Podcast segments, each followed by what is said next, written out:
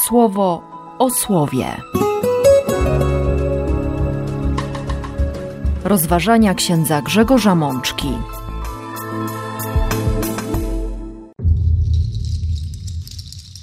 Trzecia niedziela zwykła, rok B. Z Księgi Jonasza. Bóg zobaczył to ich zachowanie, to, że wyrzekli się swego złego postępowania, i zmienił Bóg swoje zamiary. Nie dopuścił do niedoli, którą, jak powiedział, miał na nich zesłać. Z Psalmu 25. Pamiętaj o swym miłosierdziu, Panie, i o swej litości, bo one są w Tobie od wieków. Z pierwszego listu do Koryntian. A tak mówię, bracia, czas jest ograniczony. Z Ewangelii według Świętego Marka. Kiedy Jan został wydany, Jezus udał się do Galilei, występując jako herold Ewangelii Boga. Mówił: czas się wypełnił. Już blisko jest Królestwo Boże. Nawracajcie się i wierzcie tej radosnej nowinie.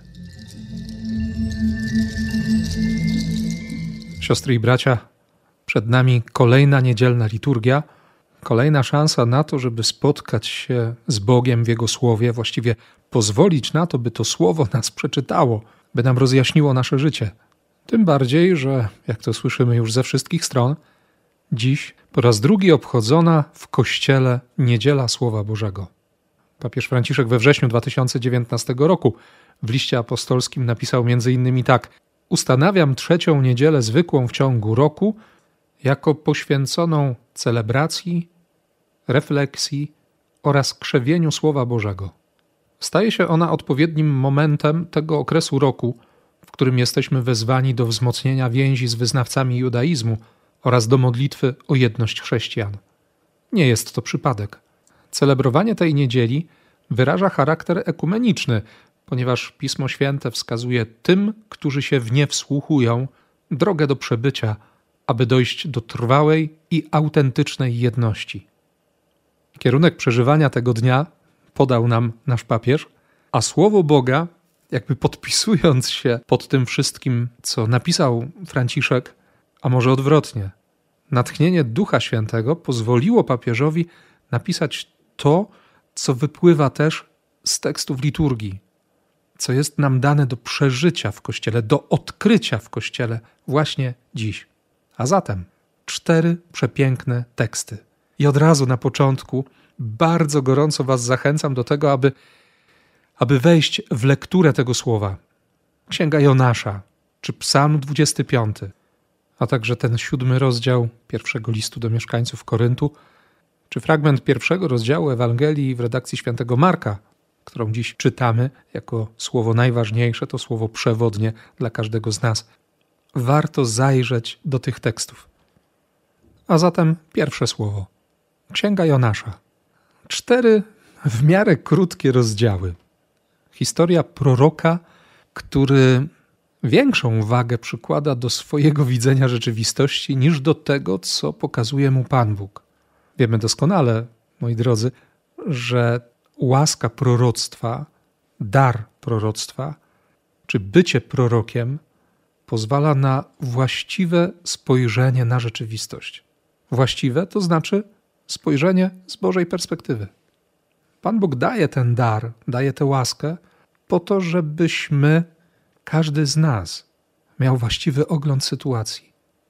Żebyśmy wiedzieli, co jest dobrem, a co poprowadzi nas do śmierci.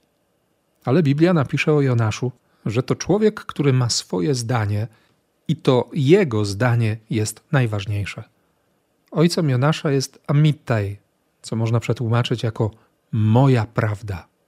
Co ciekawe, Bóg ryzykuje, Bóg wybiera tego człowieka. Wybiera Jonasza, syna Amittaja, żeby był jego prorokiem.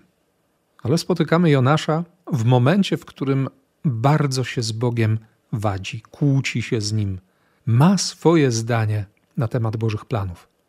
W pierwszym rozdziale Bóg odzywa się do Jonasza: zbieraj się natychmiast i idź do Niniwy. ogłoś w niej głosem herolda, że wrzawa jej niegodziwych czynów dotarła aż do mnie. Niniwa nie ma pojęcia o Bogu żyjącym i absolutnie nie jest to miasto, do którego chciałby Jonasz się udać. I dlatego w pierwszym rozdziale tej księgi przeczytamy o jego perypetiach związanych z pójściem w zupełnie innym kierunku. Przygoda na morzu, potem niesamowita modlitwa we wnętrzu wielkiej ryby, to jest drugi rozdział, przepiękne słowo. I wreszcie, kiedy Jonasz decyduje się przyjąć wolę Boga, kiedy zgadza się spojrzeć z Bożej perspektywy na wszystko, co się wydarza, to w sposób symboliczny obrazuje 19 werset drugiego rozdziału. Ja złożę Tobie ofiarę, wznosząc modlitwę uwielbienia i dziękczynienia. I co ślubowałem, spełnię dla Ciebie. Reakcja Boga jest natychmiastowa. Potem znowu rozkazał potworowi i on wyrzucił Jonasza na ląd. Mam przed oczami obraz Jonasza, który dopiero co został wypluty przez tę wielką rybę. Widok proroka ani nie wzbudza zaufania, ani tym bardziej nie licuje z godnością herolda. Jonasz ma być posłańcem Boga żywego, a kompletnie takiego człowieka nie przypomina.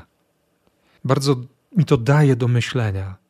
Kiedy patrzę na moich braci czy na moje siostry, którzy głoszą mi Ewangelię, a w ogóle nie wyglądają jak ci, którym Bóg mógłby powierzyć misję głoszenia swojego słowa.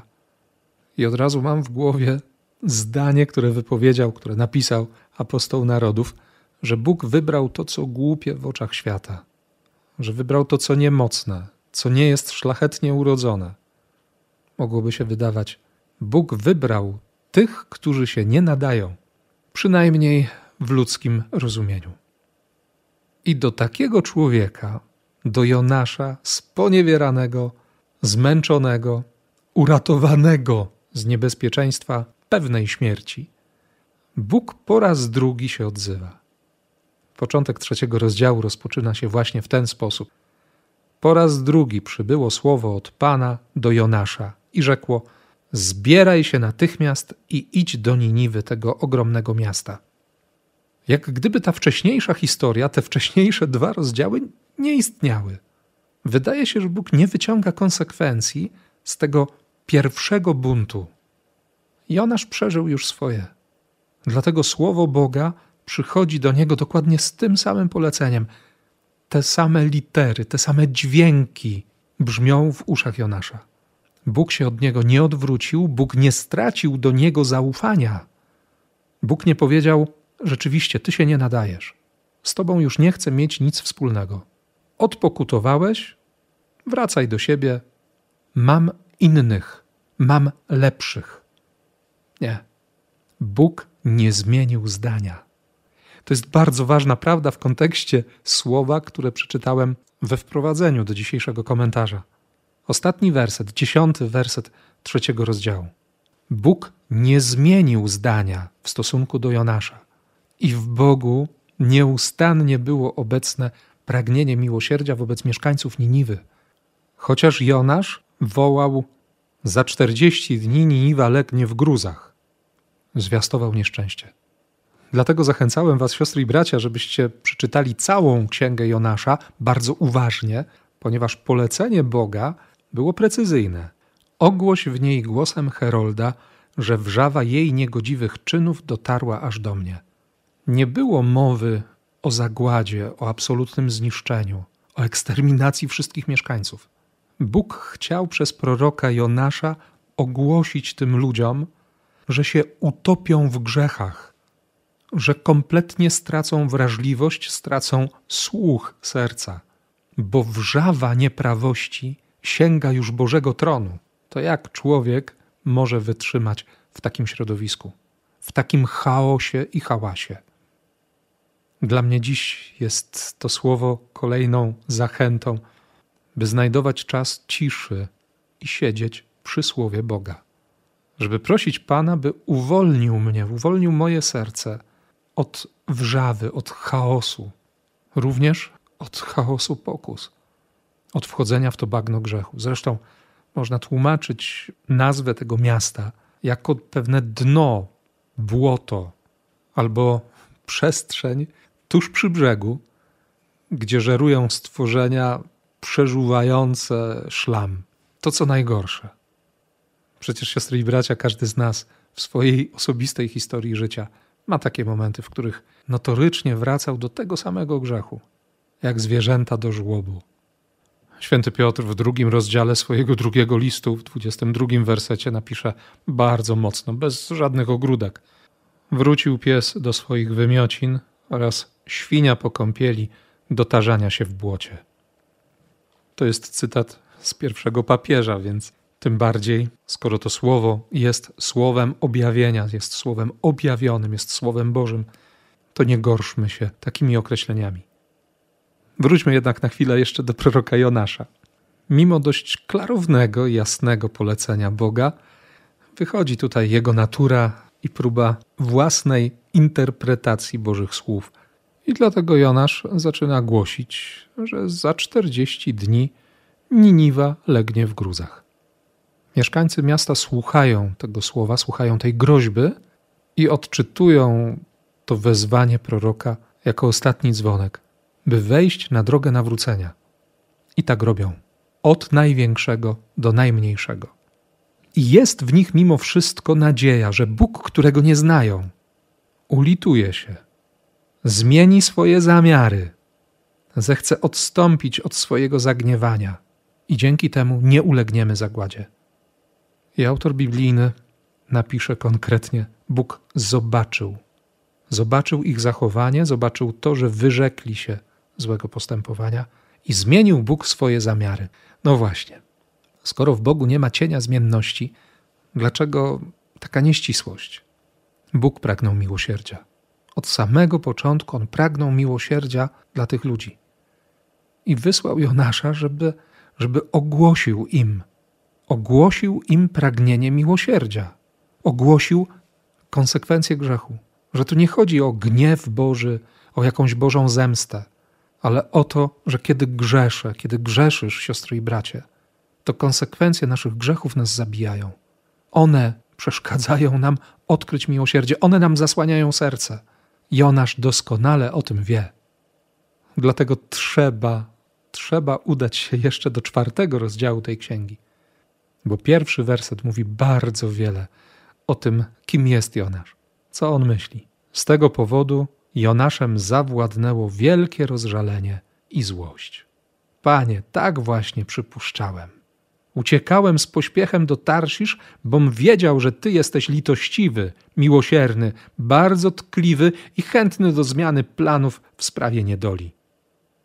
I potem ta przepiękna rozmowa Boga z Jonaszem. Próba przekonania proroka, żeby uwierzył w miłosierdzie, że miłosierdzie Boga nie jest niczym złym. Jak bardzo można się pogubić. Jak bardzo może pogubić się ten, który powinien słyszeć słowo Boga i słuchać tego słowa. Jak bardzo może zboczyć z właściwej drogi człowiek, który powinien mieć udział w radości Boga, kiedy nawraca się grzesznik. I tutaj kolejne pytanie, z którym przychodzi, z którym staje przede mną dziś słowo Boga. Jaką mam radość z tego, gdy ktoś się nawraca? Czy więcej satysfakcji sprawia mi fakt, że jednak nie posłuchał, że postawił na swoim i w związku z tym stały się konkretne nieszczęścia w czyimś życiu? Pan Bóg nierychliwy, ale sprawiedliwy i tak dalej, w bardzo złym znaczeniu tych słów. Czy może jednak bliżej mi do reakcji, o której mówi Jezus, choćby w Ewangelii, w redakcji Świętego Łukasza. O ile większa radość powstaje u aniołów bożych z grzesznika, który się nawraca. O ile bardziej Ojciec Niebieski ucieszy się tym, który zmienia swoje życie. Czy ma mi zależeć na śmierci grzesznika, a nie raczej na tym, żeby się nawrócił i żył? To jest pierwsze słowo, które zadaje nam wiele konkretnych pytań. I za moment odpowiedzią jest Psalm 25. Oczywiście gorąco Was zachęcam do lektury całości tego tekstu, ponieważ dziś w liturgii usłyszymy tylko wersety od 4 do 9. Ale i w tych wersetach możemy odkryć ogromne pragnienie miłosierdzia. To nie jest tylko prośba psalmisty o uwolnienie od zła, od grzechu, od tego ciężaru konsekwencji grzechów. 6 werset, który zacytowałem we wprowadzeniu, mówi bardzo mocno: pamiętaj o swym miłosierdziu i o swej litości, bo one są w tobie od wieków. Ty taki jesteś.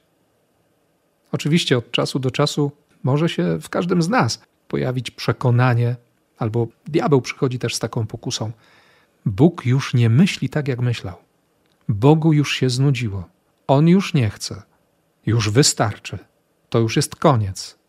Miarka się przebrała, był czas miłosierdzia, teraz jest czas poniesienia kary. Widzimy, siostry i bracia, jak wielu proroków, jakoś trudno mi się zgodzić na to słowo w odniesieniu do ludzi, którzy zwiastują same nieszczęścia. Dla Boga nie ma beznadziejnych czasów. Każdy czas jest nadziejny. Pozwolę sobie użyć tego słowa.